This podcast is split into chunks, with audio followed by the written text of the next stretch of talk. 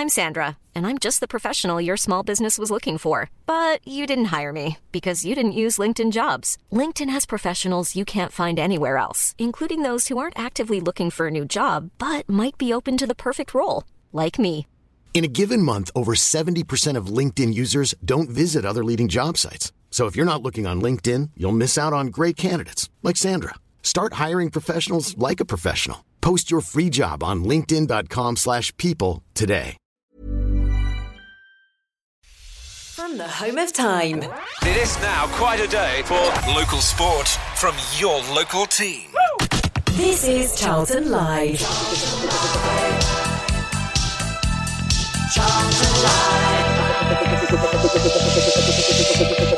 Charlton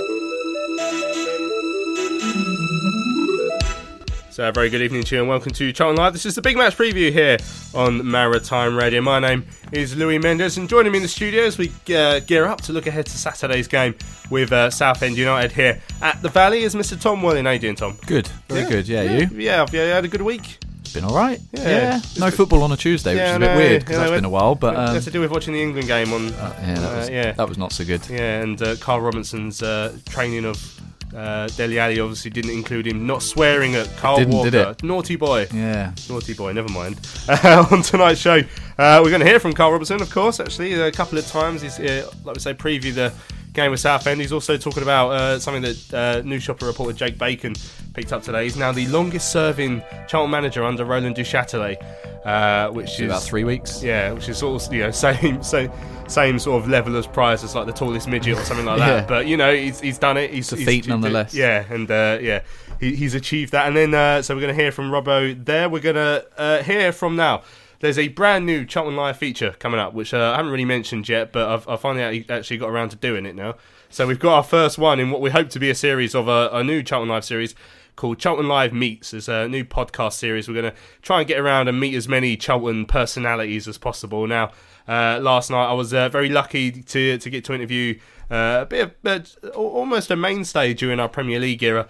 Uh, is, and uh, of course the man who sent the Palace down, uh, John Fortune. So uh, over the over the weekend or so, you're going to hear on our new Charlton Live meets John Fortune podcast. But I'm going to play you a clip from that tonight where he talks about uh, he, that, that that goal against Crystal Palace and also mentions how uh, excited he is to be coming back to the Valley for the uh, the, the Legends game on uh, on September the 17th. We're also uh, sort of going to go around just a few little bits of Charlton news, Player of the Month nominations, Goal of the Month, that sort of stuff before we look ahead to uh, Saturday's game with Southend here at the Valley. Again, hearing from Carl Robinson.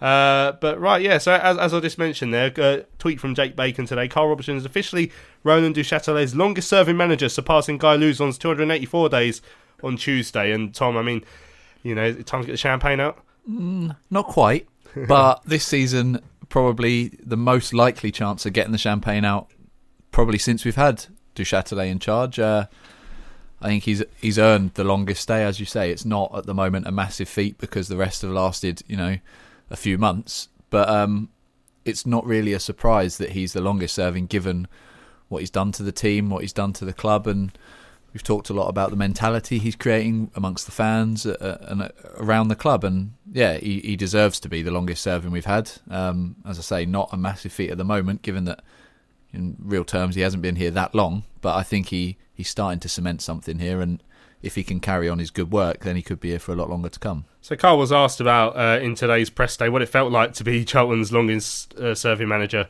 under Roland Duchâtelet. I'm so proud to still be sat here as a manager's football club. Um, I used to have to do things right, and like I said, it's always about us. It's always about what, what my players and the fans care about. Really, I don't really care about anything else. That's not being disrespectful, um, but with all due respect to any external things that go on, it's not for me to get involved in. I'm the manager of the football club, not manager. I'm not a politician. Um, I don't get involved in past things that are right, wrong, or indifference, and I don't take sides either. I'm here to manage the football club moving forward. Um, I try to be open, honest, respectful with everybody involved. I've never, I've never, um, I've never sort of left anybody out. I've always been inclusive in everything we do. Even if you, as a Charlton fan, if you come or you don't come, I still hope that they're proud of what we're achieving. Um, because it is all about the players that take the pitch. It is all about them, and it is equally all about the people who will be here a lot longer than us, and that's the fans. So, yeah, listen, it's, it's, it's an honour uh, always. It was an honour the day I walked into the building. It's equally see the same from what I'm still sat here today. Though it's not something I, I ever take for granted. But on a personal level, given Roland Duchâtelet's record before you came, you must feel good. Yeah, listen, the owner has every right to do whatever he needs to do with me. Um, it's not something I really care about in some ways. Um, I care about this football club and moving forward. I'm a football person, most importantly. I, believe very much in, in, in the British culture and in how we go about things. And I have a way of playing, I have a way of doing things. Sometimes I talk too much, and but it's but it, equally it's something that I believe in passionately. I love the game, um, and if he feels I'm the fit for, for the forthcoming games, which has always been the talk of our recent managers, um, I, I, I'll continue with, with tremendous pride and tremendous honour. But I've always been planning for the future. I'm not I'm not a I'm not a short term manager. It's never been something that I'm very good at. My style doesn't actually allow short term success. Um, that's just not who I am. I'm a developer. Hopefully, that people can foresee that, and I want to build a, a team and coach a team that has a that leaves a legacy that, that we can continue on forever and a day and, and give a pathway to these young great players that we have at the football club. So I've never I've never come in here with a with a single with, with a, a sort of a short term view. Everything I've done has been long term and everything's been done uh, for the football club and for the fans and for the academy and the community and everything I do is is for that and and we've been lucky that results have followed. I just said to him, listen, with all due respect to what's gone on in the past, I'm not like anybody else who's had before, in my own view. Um, I, I, I'm, I'm a coach who, who wants to coach and make people better. Um, I think he, I think everybody understood at a football club that there, there has to be a direction that we chose and stuck with. Um, I had one or two things about the windows that I asked people to to, to, to leave me to that and to, to, to trust me. Uh, and, and right, wrong, or indifferent, I, I've been left to my own devices. That I've not. I've been quite open with the amount of conversations that we have. I get, I get one or two texts when we've not played well. Um, I get one or two texts when we've played well and lost to say that that was a good performance. But other than that, I've been left to do what I've got to do. I was told from day one by him that he'll leave me to my own devices. Um, and, and that's been the case. He's not come back on his word ever since. So that's the way it is, and that's the way I, I, I've had chairmen in the past who have been on the phone till from 10 o'clock at night till 1 o'clock in the morning, three, four times a week. Um, I've worked with managers who've had chairmen sit in the office for two hours every day with them and talk about tactics and, and talk about what we should be doing. I think people need to understand as well that every chairman up and down the country and every owner has their favourite players as the players that they don't like, just like a fan does. Um, and it's it's equally in their right to say, oh, I don't like that or I don't like this, because as a fan as well. Um, but with all due respect, I just want to do my best for this football club, and that's and the people who pay their money to watch it, because we've had an awful lot of difficult years in some ways. We've had three or four years where things, maybe people some say since Powell, that the things haven't been stable. Um, but that's not for me to judge any any of the managers that's been in here. I have to do what is right for me and, and my staff and my players. And I know for Johnny Jackson and Lee Bowyer as well, it's not just about me. The, Lee Bowyer's been exceptional since he's walked in the building. Um, he, he's like a breath of fresh air in some ways. I don't think he's got a care in the world, but he just loves footy. He, he loves winning. He, he's addicted to winning.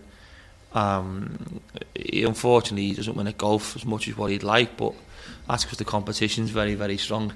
Um, but it, he, everything he wants to do, he wants to win. But he does it in a, in a way where he really believes passionately in this football club. And when I speak to Jacko and having two real Charlton people in the office with me, and now Jason Hughes now moved into our office as well. So it's uh, it's a very young office. Obviously, Stephen Gallen's relatively young, and then LT is probably the oldest in the office. You won't like me saying that, but we've got a very young group of staff, and, and there's and there's three real strong connections to the to the past in that room, and that gives me a little bit of a sense of the type of club that I'm working at as well. So I have to do it in my own way, but I've, and I've been left to my own devices to do it my own way as well.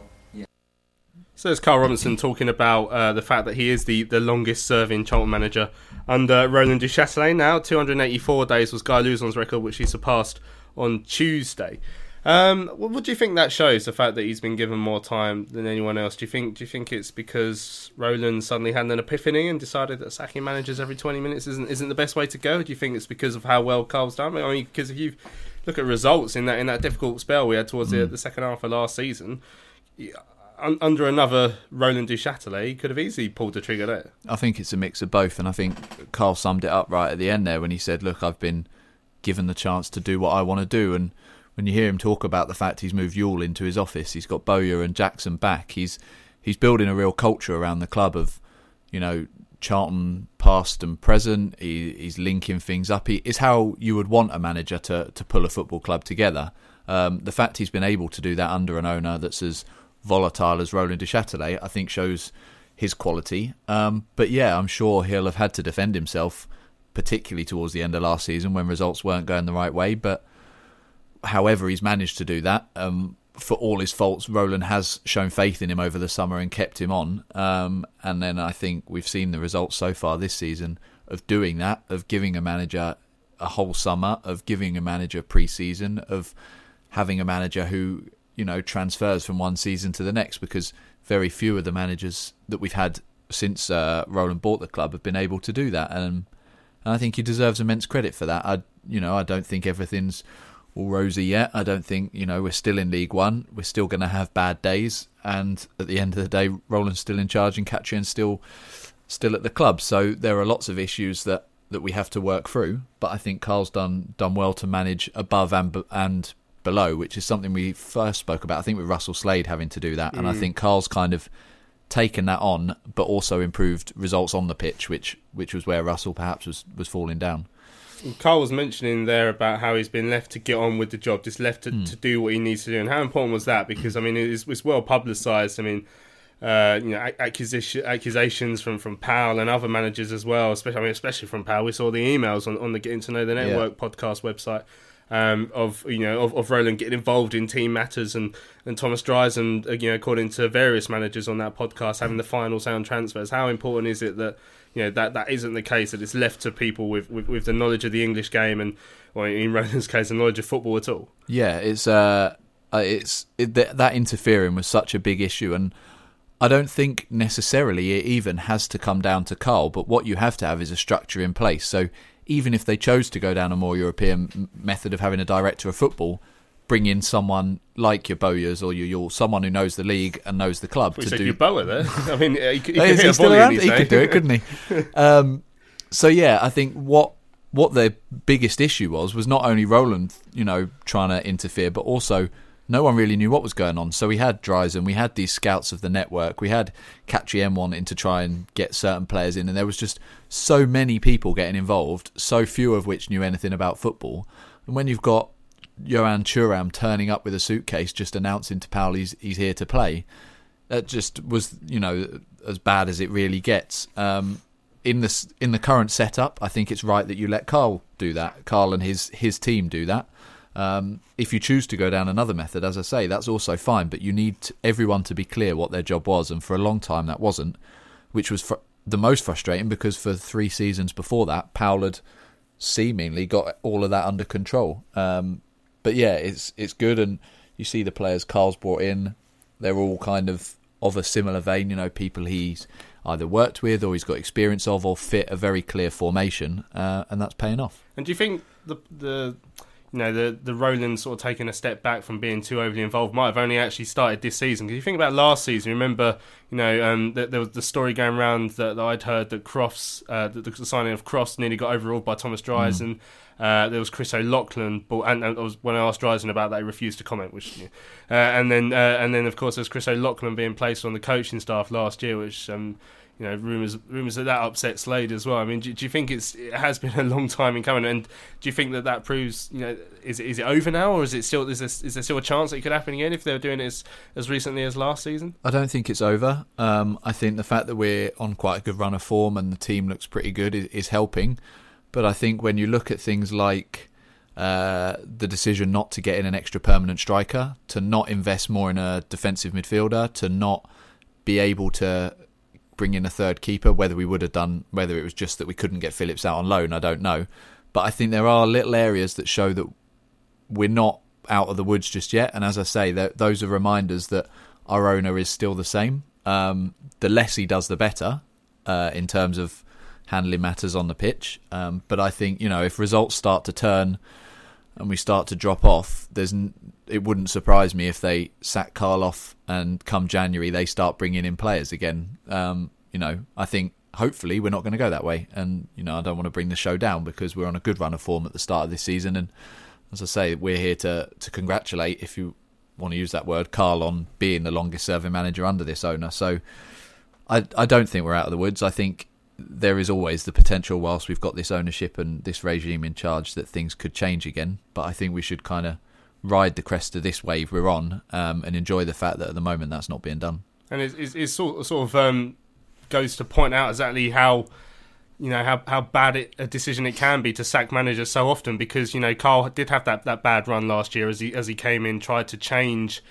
you know the the style of football from from the one that Russell was playing that sort of thing could have easily got fired last year because of the run we were on it, but they've kept him and it, and it allowed him to continue his work I mean I remember I remember thinking that's why I didn't want Russell to get sacked because I thought Mm. he's he's trying obviously we we would have been playing a very different way to the way that, that Carl plays now and he, you know I'm certainly enjoying the football at the moment Yeah. right now and that's why I'm, I'm quite happy that Carl's here and, and all that but last season when, when Russell got sacked I was disappointed because I thought well you need to give him time to stamp his style whatever that style is going to be on the club to, to progress but in this case now he- he's been given that little bit extra time to try and turn things around when we've had a bad run and it's so far worked working Yeah, hundred percent. I, I was going to bring up the same point that you know I would have liked him to stay more loyal to Russell, and yes, the football wouldn't have been very pretty, but I always think, and I don't know if it's a, an ethos as a Charlton fan because, especially for people of our generation, we grew up with curbs for so long that you you're just used to you know managers being here for a long time. If you're if you if you've only become a Charlton fan in the last four or five years, you're obviously used to this changeover of managers, particularly with the game, you know, on a wider perspective as well.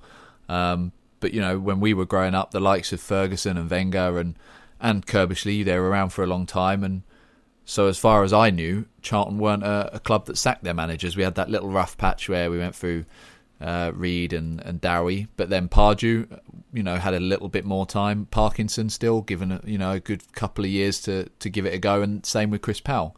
Um, so I, I do think that, that staying loyal and keeping with a manager will pay, um, and you know it, we can't really predict, but uh, who knows where we'd be if we'd have even uh, maybe not Karel Fraeye, who ironically was given uh, far too much time, but with some of the others, you know, Riga. i- Who knows? Okay, we started that next season badly, but what he'd done the the run up of the season before, you know, he'd done so well. Um, Peeters, mm, I don't know, but even Luzon, you know, he was we, we weren't that bad um, under some of these managers, given the constraints they were working under. So yeah, we've we seem to have gone through a very very rocky patch, and it's been there have been some dark times over the last few years. As I say, we're not out of those woods yet, but at the moment we seem to be on a bit of an an upward curve, um, and I think we've just got to kind of enjoy that while we can. Yeah, I mean, obviously, when, when you mention those other managers, I think that the network style managers, for me, they wouldn't they wouldn't either been given or perhaps wanted the freedom because they were Yeah, happy to work true. within uh, the confines of the network. Now, um, Jimmy Heath just tweeted in saying, "How comes Carl and Johnny Jackson are on Talksport while uh, while Charlton Live is on?" Now, obviously, don't go, don't turn over to that. Yeah, listen timed to that badly, Yeah, listen they? to that on the podcast. But obviously, I mean, he mentions that. and I was just thinking about you know the the, the the better feeling around the club at the moment. You know, um, and, and there's a lot of stuff where we, we see Carl goes on Talksport quite often, doesn't he? And, and he getting getting out within the media, uh, and, and then that's also coupled with the fact that we don't hear from Katrien anymore. I mean, how important do you think that those two things are?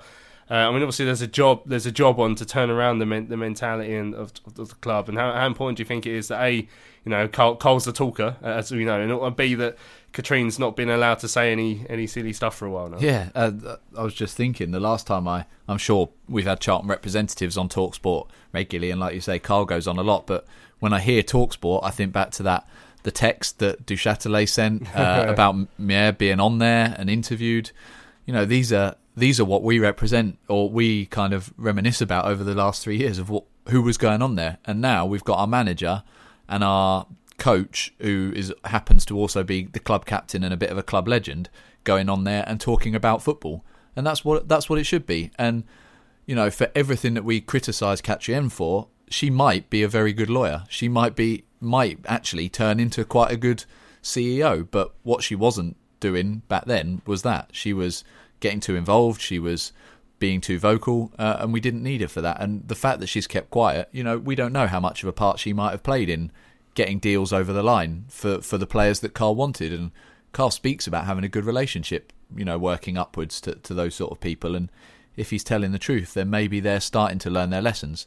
Again, I'll come back to the fact that I'm not going to say everything's perfect now. Um, but yeah, the fact that we don't hear so much from them is certainly a positive, and Carl's more than happy to talk about the club and, and just talk in general, as we hear with his press conference every week. And I think that's a good thing. And the mentality he's created around the fans, which is something you've mentioned the last few weeks about, you know, us against them. I think everything that he's doing um, behind the scenes and out, you know, fronting up to the media is is good for the club and good for the fans. Yeah, yeah, I think it's important clearly that I mean, if if Roland has taken a back seat now, we don't know that for certain. He, he might still be trying things that Cole Yeah. is managing upwards, but I mean, just leave him to do his job. I think it's the best thing uh, that we need to see, and, and, and the same goes for Katrien. Don't don't try and get involved too much in terms of coming out in the public because it, it's only ever gone badly so far, and I still think there's a hell of a long way. To, to win fans back, so it's, it's almost like just let Carl be the front man. Let, let him Absolutely. yeah, he's he's a boss and an entertainer, just like just like Ricky Gervais. uh, Roger Trask said he's gutted that he's uh, he's in the lib at the moment, so if he's having fun in the lib, but he said he's gutted he's going to miss the next three home games, and Carl Robinson is the messiah. Well, there we go. Let's have a quick break here on Charlton Live. We'll be back in a couple of minutes.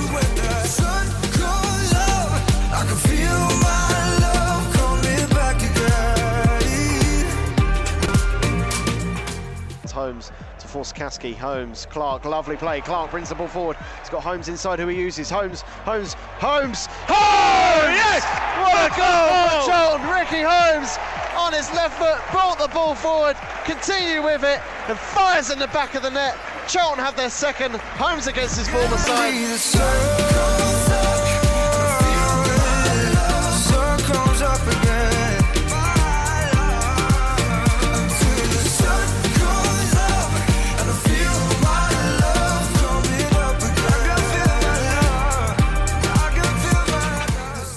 So welcome back to Charlton Live here on Maritime Radio.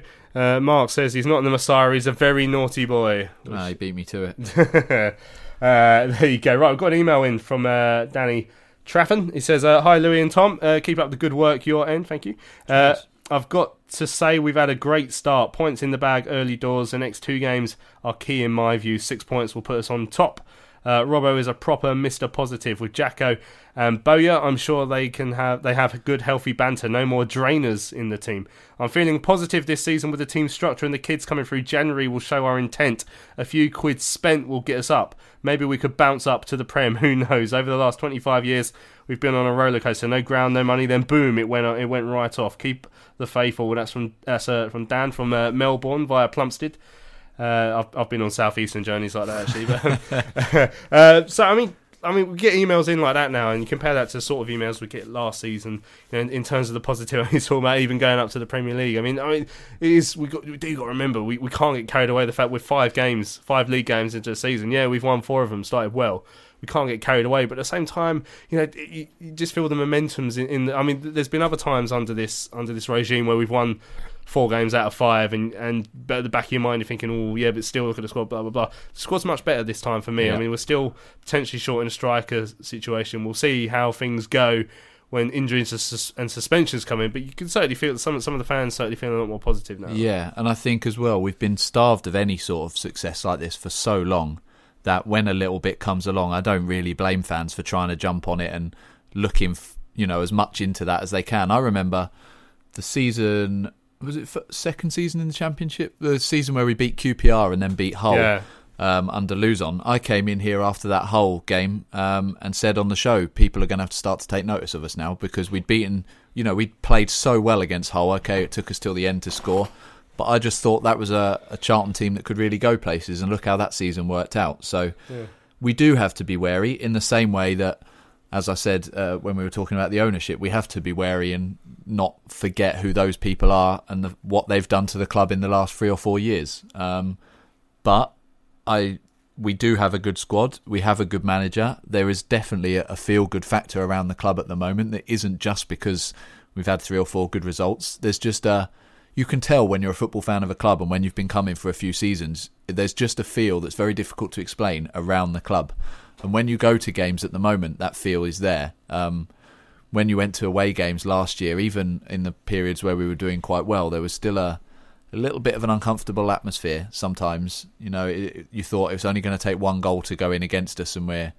you know, we're going to turn. Um, but even when that happened at Plymouth, and obviously I was there a few weeks ago, that didn't really happen. We were frustrated at the way the team was performing, but it was it was a very different atmosphere to how it has been in recent seasons. So, as I say, I don't blame any fan for getting getting on the back of that because we've been starved of anything for so long that it's it's you know nice to dream, particularly in this early stage of the season where where anything's still possible. Right, it's time for our Thursday evening feature. Wish we were there, and this one takes us back to 2002.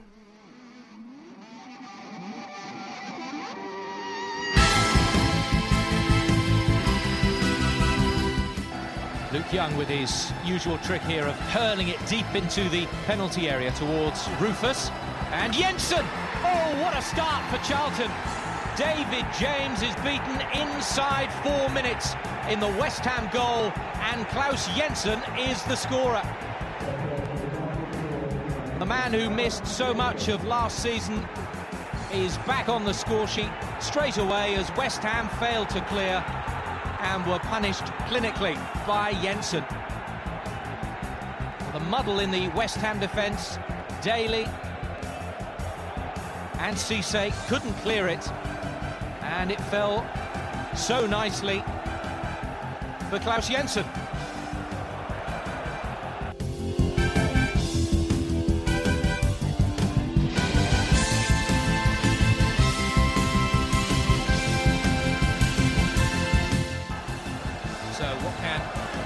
Do with just a minute to go before the interval?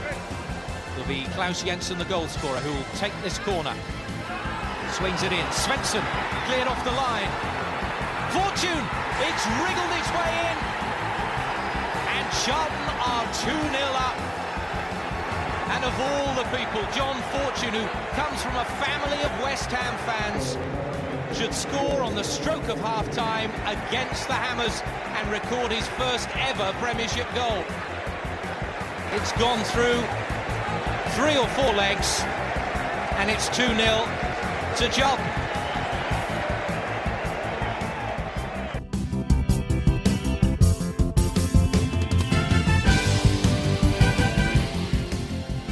So there we go, back to the Boleyn Ground in uh, 2002. That was actually on the 31st of August, but there's no good games this week.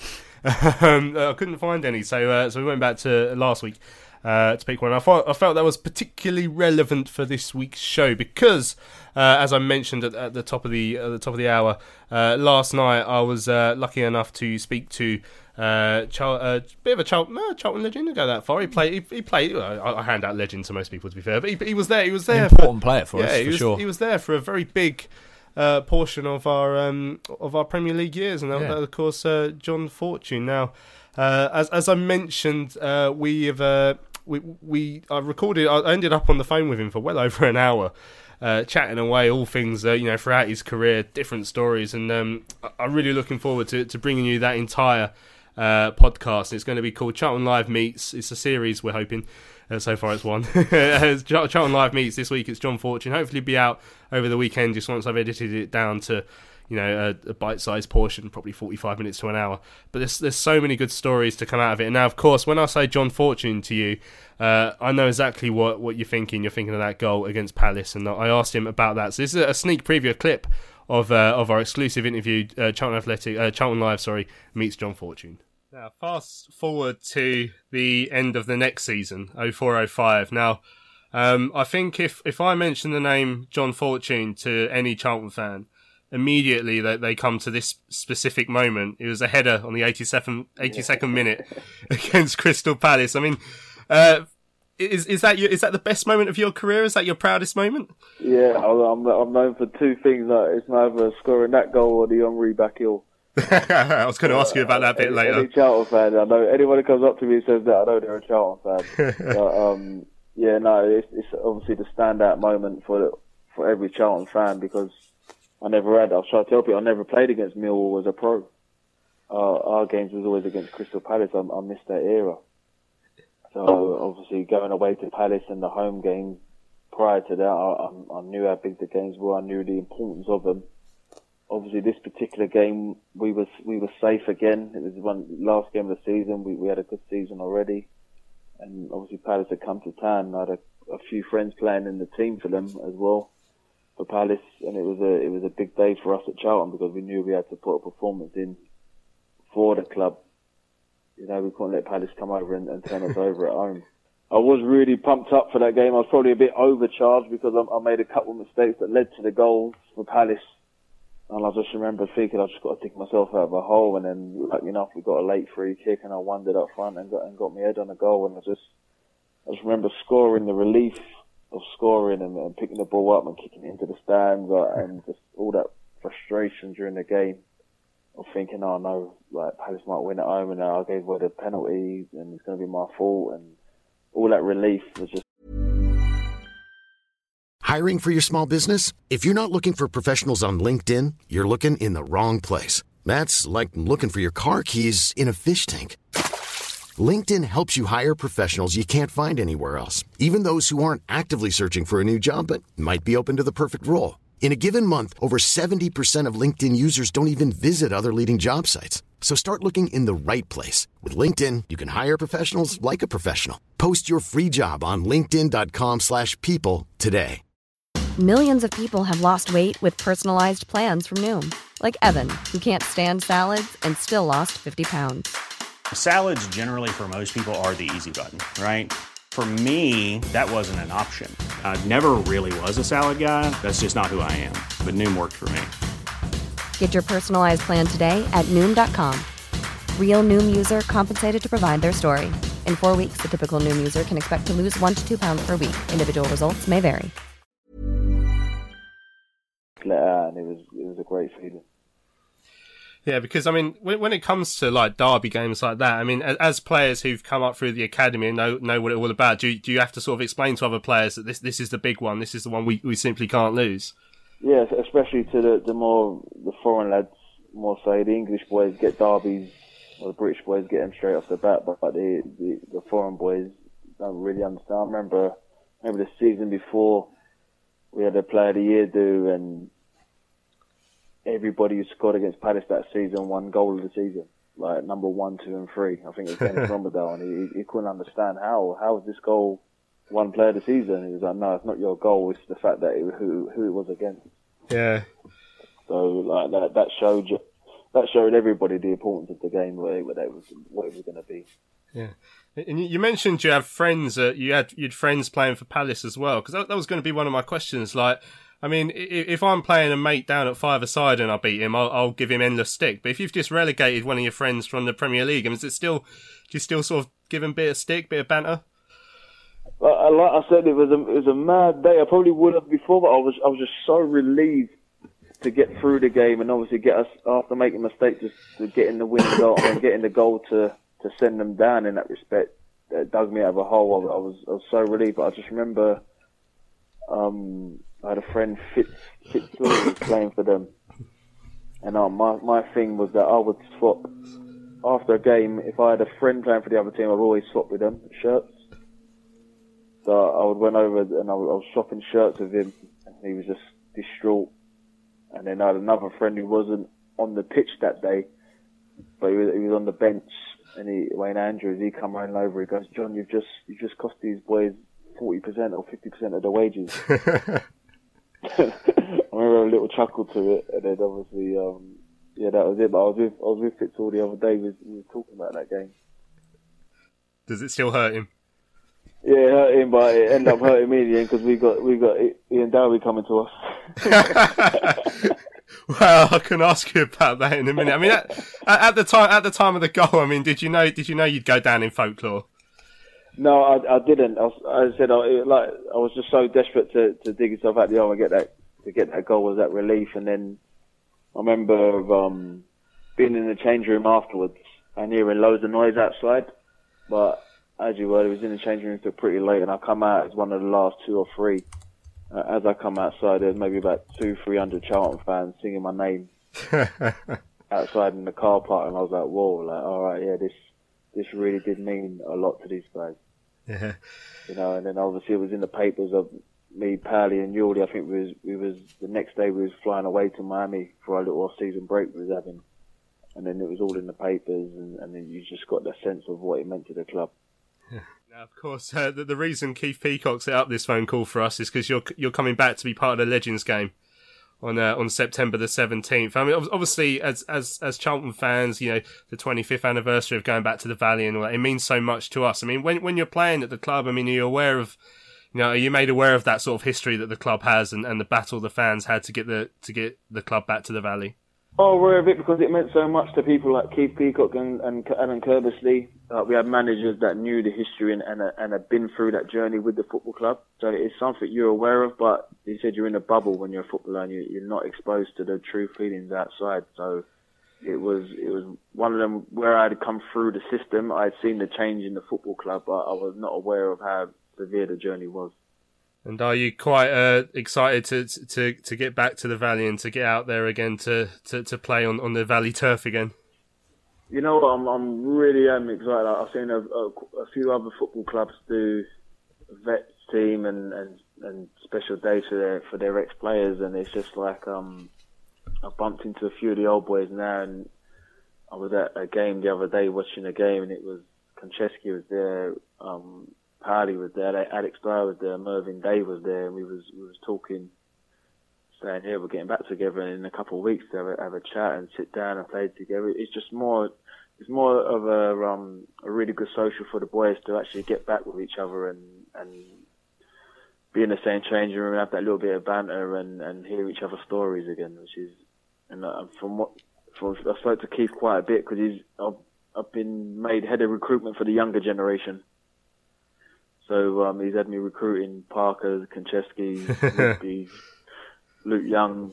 So we- we've we've got a few of the younger generation coming as well. So I'm I'm really am looking forward to to coming back and, and my boy gets to see me have a chance of playing at. He never saw me play football at a decent level. He, he was born when I was at Barnet, so he, he gets a chance to see me play for the the clubs he's seen. The club he's seen pictures of me at my mum's house playing in. You know, so he's he's coming up to five years old now, so he, he knows the game a bit more and he's in love with football. So it'd be it'd be nice for him to come over and see that.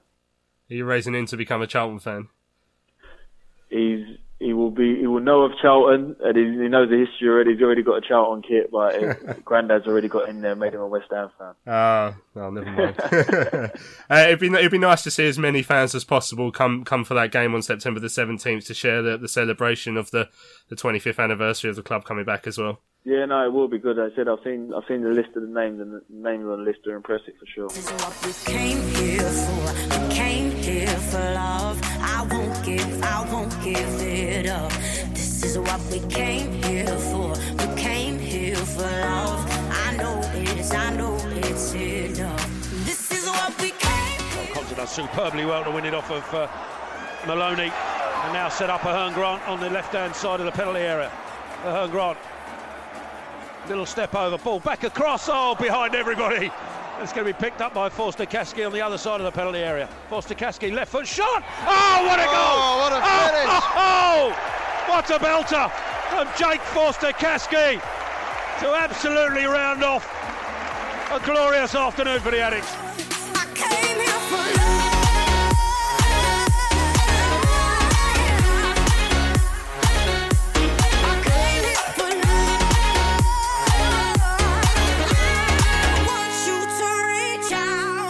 Welcome back, to Charlton Live here on Maritime Radio. We just heard there from uh, Ch- uh, John Fortune. Uh, uh, that was just a, a clip from our exclusive Charlton Live meets John Fortune podcast. Like I said, it'll be o- out over the weekend. There's so much gold in there. I mean, the joke about Ian Dowie that you heard just then was pretty funny, but he, get, he, get, he really lays into well, he, he speaks a lot about the, the the time under Ian Dowie at the club. That you know what, what Alan Kirby was like as a boss, George Costa, who he played with, Paolo Di Canio. Um, and plenty more. There's, there's there's so much stuff to, to, to look forward to there, especially like when he got elbowed by Alan Shearer. It was quite a funny story. I think Uh, it sounds brilliant. Oh Yeah, yeah, really looking forward to listening yeah. to that. Well, like I say, it's like uh, currently it's over an hour and twenty minutes. So I'm going to be taking out any boring bits, and there wasn't many, uh, to to make sure it's a really good podcast for you to enjoy. So look out for that. Charlton Live meets John Fortune coming up. Now, of course, like I mentioned that in the uh, in the interview there. Um, the sort of Keith Peacock's got the ball rolling. We heard from him on Sunday's show. If you haven't heard Sunday's uh, show with Keith Peacock, you can go back and download that from Acast or at charltonlive.co.uk. Uh, Keith Peacock's been giving us a few numbers to, to help advertise the, uh, the, the the Legends game that's coming up uh, to, to celebrate 25 years back at the Valley and also 25 years of the Community Trust. In fact, upstairs this evening there's some sort of trust event going on uh, to celebrate their 25 years. But 25 years back at the Valley is also very important. It's actually the anniversary today from 1985 of the day that the leaflet "A Message to Our Supporters" was handed out. Is before a home Wow. game uh, against Crystal Palace, and it was the uh, just as fans were coming through the door, uh, they were handing a leaflet that says uh, it was re- with regret that we must announce that we'd be obliged to leave the Valley, the home of Charlton Athletic, for 66 years. Um, and, and goes on to mention how, how we're going to play at Palace's ground, Selhurst Park, uh, and tells you how to get there by bus. I mean, that must have been a terrible shock uh, to be. You'd think it was an April Fool type thing, wouldn't you? You wouldn't wouldn't take that seriously. Like, imagine if we come down on Saturday and they were giving that out. There's no way you'd believe it. Yeah. Well, uh, no, no, back back in the old days, maybe. Um, yeah, but uh, it's it, you know, you know, twenty five years hence from that, or that was that was eighty five. The leaflet was handed out. Twenty five years hence, kind of, it's all part now of the makeup of the, the history of the club, and you know, whereas it was a, a terrible time for the fans involved, it, in, when you, when you look back at it, is is the start of something that would lead to one of the one of the things that makes you proudest to be Charlton fan. That's when you read about the history of the Valley Party and, and how the fans fought to get the club back here. Absolutely, as you say, it's um, it's something I'm very proud to be a Charlton fan and be able to to know that that's my club. And they, you know, I wasn't born till 1990, so I didn't really know the club until they were back at the Valley. But to know that there were fans before me that that fought that much to get the club back home, and that's why when I come here now, I never take it for granted. You know, I, I look around and look at the stadium we've got now, and we're so fortunate to have it. And it, it's thanks to those hardworking people that did that in the in the 80s and early 90s to get us back here. And there's occasionally talk of, of moving grounds, and I know other clubs have done it. But for me, uh, and I've said it before on this show, the the ground is so synonymous with Charlton, and it's just so important to our history uh, that we just can't can't leave. Um, and you know, friends, family, people I know who talk about the fact that I'm a Charlton fan. That's one of the things they come to is not only do they like coming here as a ground, um, but that story is just you know sewn into football folklore now. Um, and it's just so good that it had a happy ending and that we did make it back. And I'm sure, especially coming towards December, we'll be talking about the whole thing in a lot more detail. But yeah, I think that to have a Legends game to celebrate the whole achievement is just a, a fantastic way to show show that support. I guess. Yeah, like, like Tom said there, the, uh, the the the game, the Legends United game on September the seventeenth, just to uh, come together and remember that, that that weird time and that, and that but that special that special day when we came back to the Valley is going to be really excellent. So don't forget, you can still get your, your tickets for September the seventh. They're just adding another player today. Jason Euell Mm, is yeah, uh, is turning happy out. about that. Yeah, another another excellent player from. Uh, uh, from my youth, uh, especially. So, Mm. um, uh, Is he still our record signing? yeah, yeah, still is. Yeah, I think it's four point seven five million yeah, four and a pounds from Wimbledon. Um, so yeah, if you if you want to come down to that, it's ten pounds for adults, two pounds for children. Uh, don't forget, none of the money goes to the club. I mean, you have to go to the club website to order the tickets, but they're not getting anything. Because I know, you know, obviously, there's certain people who don't want to put money into the club at the moment, and that's up to them. But you know, if you if you're going to pay for a ticket, you get to come to the Valley, and all the money goes to Mm. the community trust, who do excellent work. If you're going to come to one game, Yeah, that's, that's make one it that one. to. Oh, it's going to be so good. Don't forget that the covered in lower is open, but it's important that you. Uh, it'd be a lot easier for everyone if you pre-book your tickets because Yeah. they're probably expecting reasonable queues on the day. So just uh, easier for the organisers as well if they know how many people are coming. So pre-book your tickets. Go to the Charlton website. The Legends game on September the seventeenth. Uh, John Fortune, who we just heard from, there is going to be there along with a whole host of uh, of others. Now, uh, something I wanted to pick up on uh, tomorrow morning. The uh, League One Player of the Month for August is going to be announced, and uh, we've got a horse in that in that race. We've got a dog in that fight, haven't we? Patrick We've Bauer, got a big, friendly, big German friendly German. Shepherd in that fight. Um, uh, now, I, I'm especially last season. I was never backward in coming forward in saying that I thought Bauer had to improve immeasurably because he was making a lot of mistakes last season. Uh, getting caught out of position too much. Even in, in pre-season, I remember tweeting this year after he made a mistake out in, in the tour on Ireland.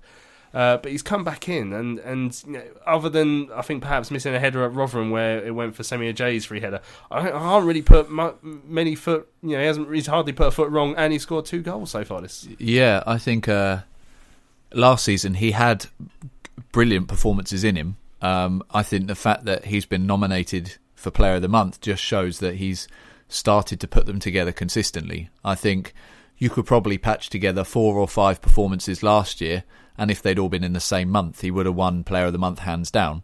Unfortunately, they were spread, you know, one every every six games. Um, but this year he's started so well, so consistently. As you say, he's got us a couple of goals, particularly the one uh, against Bristol here was was vitally important because it got us the three points. Um, the other one obviously set us on our way to a, a very good performance at Rotherham as well. Um, but also, as you say, his defensive solidity has been a lot more solid. And you know, now that he's up for that award, and we've we've raved about him, who who'd put money on him making a mistake at the weekend against Southend, but you know, he has looked a lot more solid. I think that's partly down to his own hard work, but partly down to the fact, and I think we've mentioned this already, that him and Pearce are forming a bit of a relationship now. And whilst he's got two high quality centre backs pushing him, he's also been allowed to form a partnership with one person. So instead of having four people rotating in and out in different pairs, there's two that are very clearly first choice.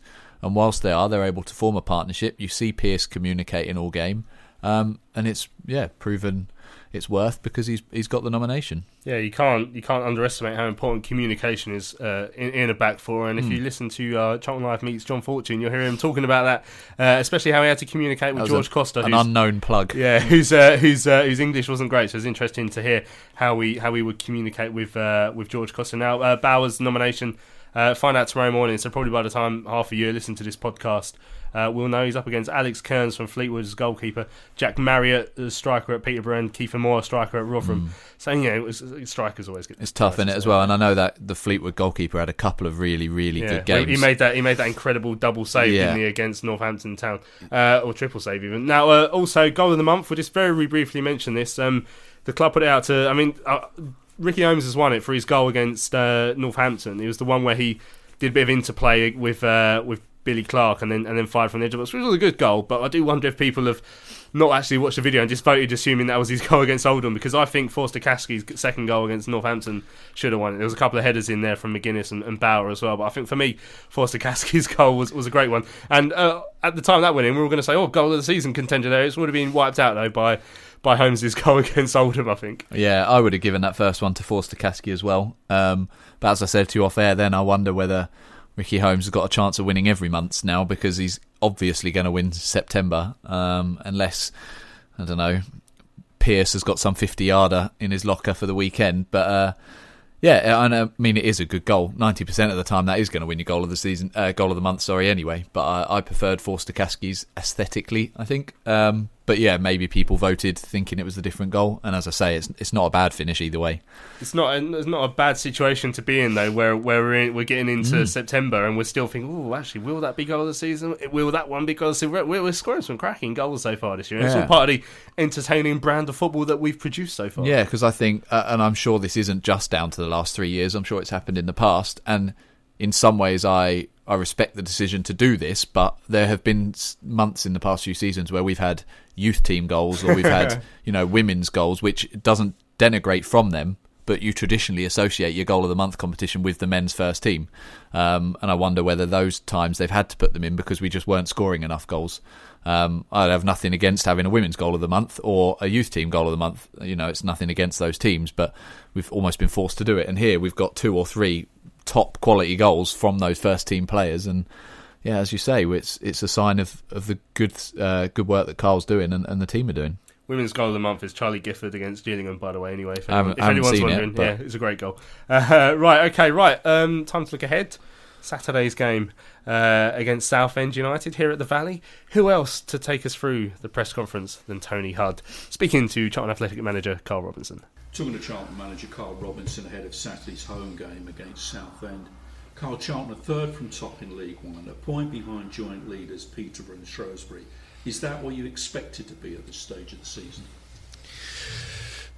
No, we're probably three points short of what we expected. Um, and probably one of our best performances. We, we should have got more than what we got away at Plymouth, and that's that's still something that's really frustrating us, even internally. Uh, every time we speak about the start that we've had, we all talk about the three points that went away rather than the 12 points that we've gained, which is which is, shows tremendous positivity and, and a tremendous mindset going into the game. Listen, we're going to have games when we're not going to be the best team in the pitch. We're going to have days when we know we're not going to be good. And uh, I think that we feel a bit aggrieved by that. So that's that's me being totally honest, and it's not being it's not it's not arrogance. Please don't see that as an arrogance. We're just a little bit annoyed that we let them three points slip because we felt that our performance and our match prep was was very good going into that and deserved a lot more than what the the tally says. And sometimes, but then again, you look at it and probably our performance on Saturday equally wasn't good. So the, the the motive within the group is that we know that we can still do better.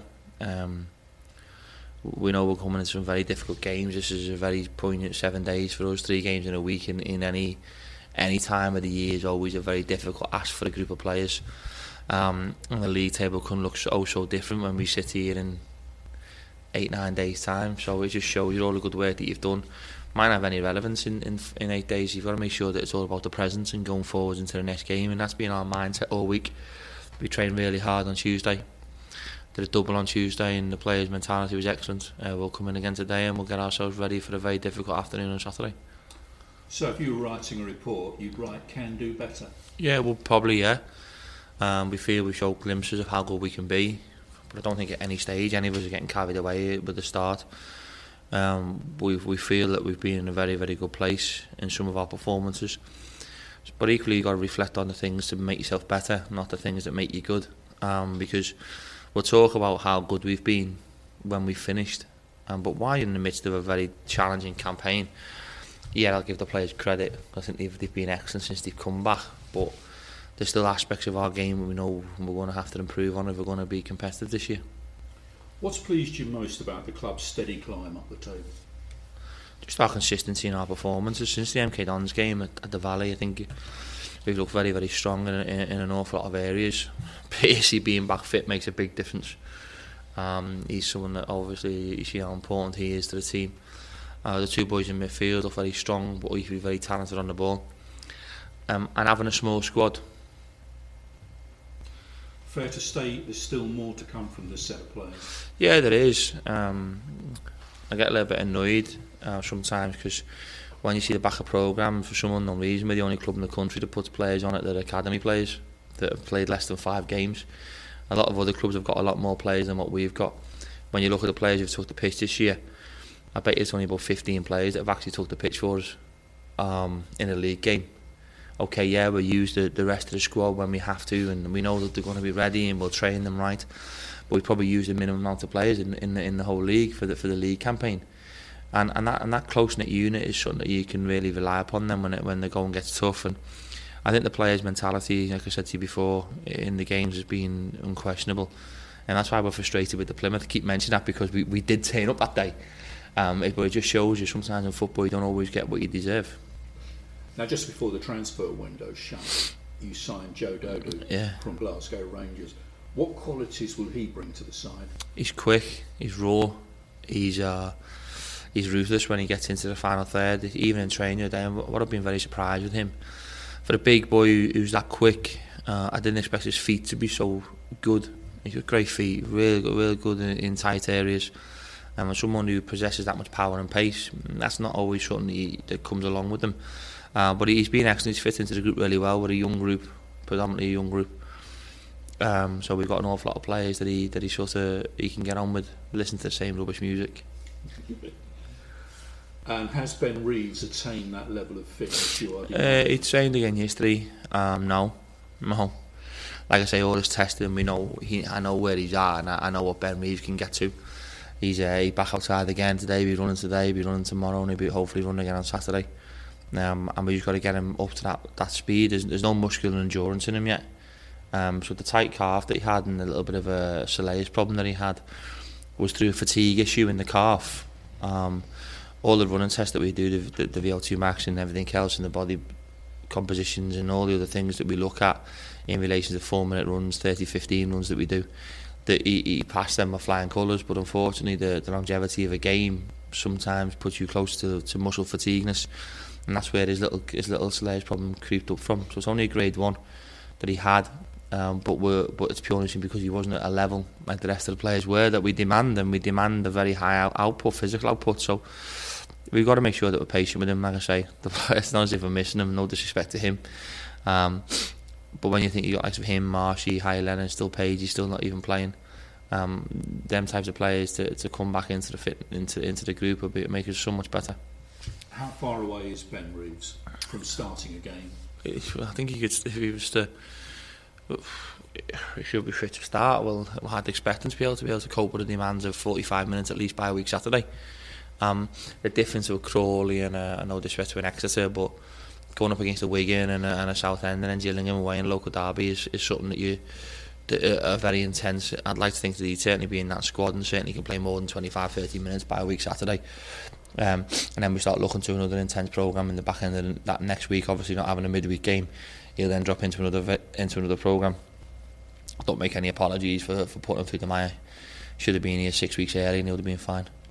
So interesting comment right at the end there from Karl Robinson talking about uh, Ben Reeves' fitness. He said, I mean, he, he did have that that six weeks periods over the summer. We didn't really know what was going to happen with him enough. I, I assumed that we'd lost him because you know we were in for him early and then nothing seemed to happen. So I mean that has held him back a bit, hasn't it? Yeah, and, and I think he's got a point. Um, I, you know, I don't know the ins and outs of the transfer itself, but it seemed like he was maybe just waiting for a better offer because a lot of the local journalists seemed to know he was coming. Karl, although trying to be a bit a bit shrewd and a bit secretive, I think he made no secret of the fact he wanted him here. He's worked with him before. He was obviously seen here before the Ipswich game. I'm sure that wasn't the first time that he'd been around the club, and that signing just took so long to get over the line. And yeah, I don't know. Was he holding out for a better offer? Was he not sure whether he wanted to come? I don't know what it was, but it took a long time, and as a result, he's having to pay for it. But it, it you know, it'll be like a, a, a good signing almost when when he comes in, and Billy Clarke has you know grabbed the ball by the horns um, and, and performed very very well in that position. So luckily for us, we haven't really lost out, and, I, am looking forward to seeing him back. But yeah, it must be frustrating for him because he's now having to work his way up to full fitness. Yeah, because there's a couple of players in, waiting in the wings in Reeves, and of course mm. Mark Marsh, who's, who's, still out for another probably five six weeks with, with his knee injury. Who um, they're really going to struggle to break into this team the way it's playing so far. Yeah, and that's that's exciting for me to have that competitive squad. If you've got players of that quality fully fit and not able to get in the side, then then that's good. And, and when they when they are fully fit and Fosu and Clarke and know that they have to perform well, otherwise they might lose their place. You know that that's healthy. That competition for places, particularly around a squad that seem to be in, in fairly good spirits as ours are. On the other hand, if, if Fosu or Clarke do drop off, then brilliant. Here's a chance that you know we haven't got a blood someone young and play him for six games. We can throw somebody else in, or if you know if Reeves comes on and makes an impact off the bench, does he work his way into the side for the next week? So I think that's that's exciting. As I say, the front three, four, if you include Magennis, so far have started very, very well. But the the more quality players that we can introduce and add competition up there, the better.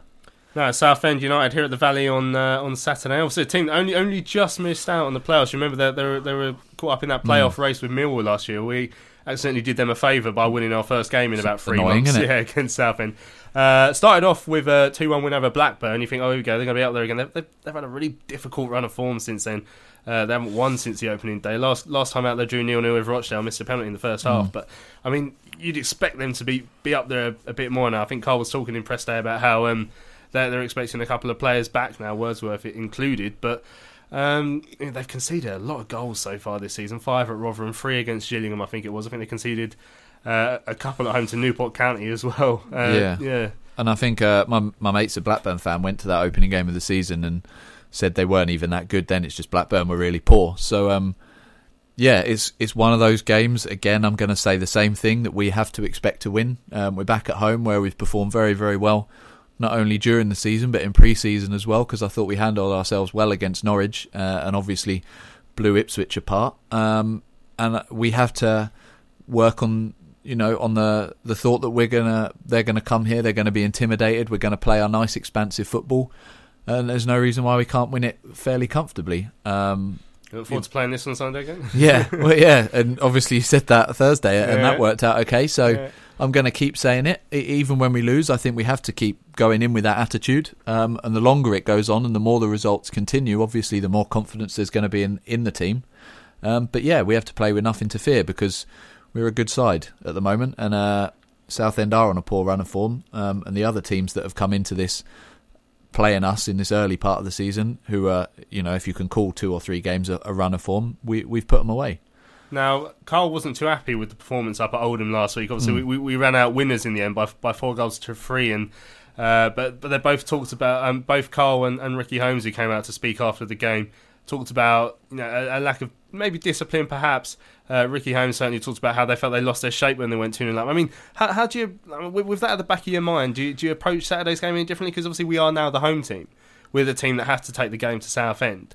Um, so, I mean, do you worry as much about shape? I, mean, I know Karl, when, when we're not in possession of the ball, will want us to make sure we're a bit more worried about being in that shape, just to avoid a repeat performance of last week where you know we, we did ship three goals. I think yeah, it depends how we start the game. Um, if we get a couple of early goals like that, I think it's the perfect opportunity not only for the players to go right. We were here last week. How are we going to handle it differently? But also for Karl, Lee, Johnny to say, look, you were here last week. You know, calm down, keep your shape, be disciplined, don't get carried away.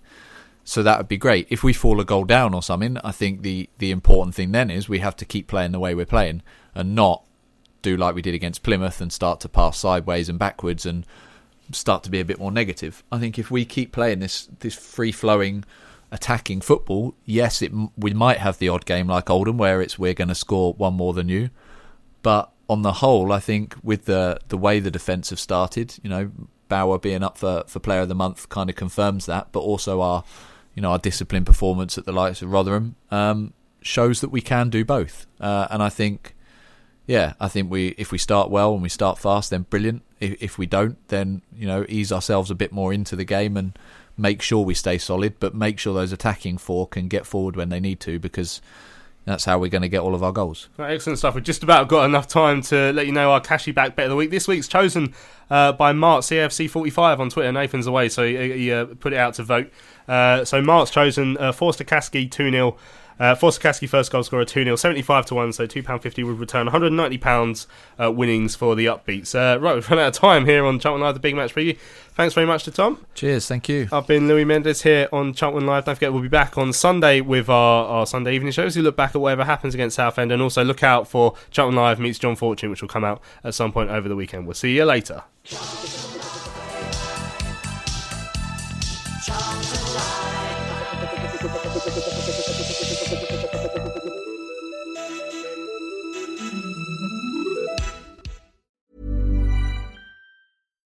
When you make decisions for your company, you look for the no brainers. And if you have a lot of mailing to do, stamps.com is the ultimate no brainer. It streamlines your processes to make your business more efficient, which makes you less busy.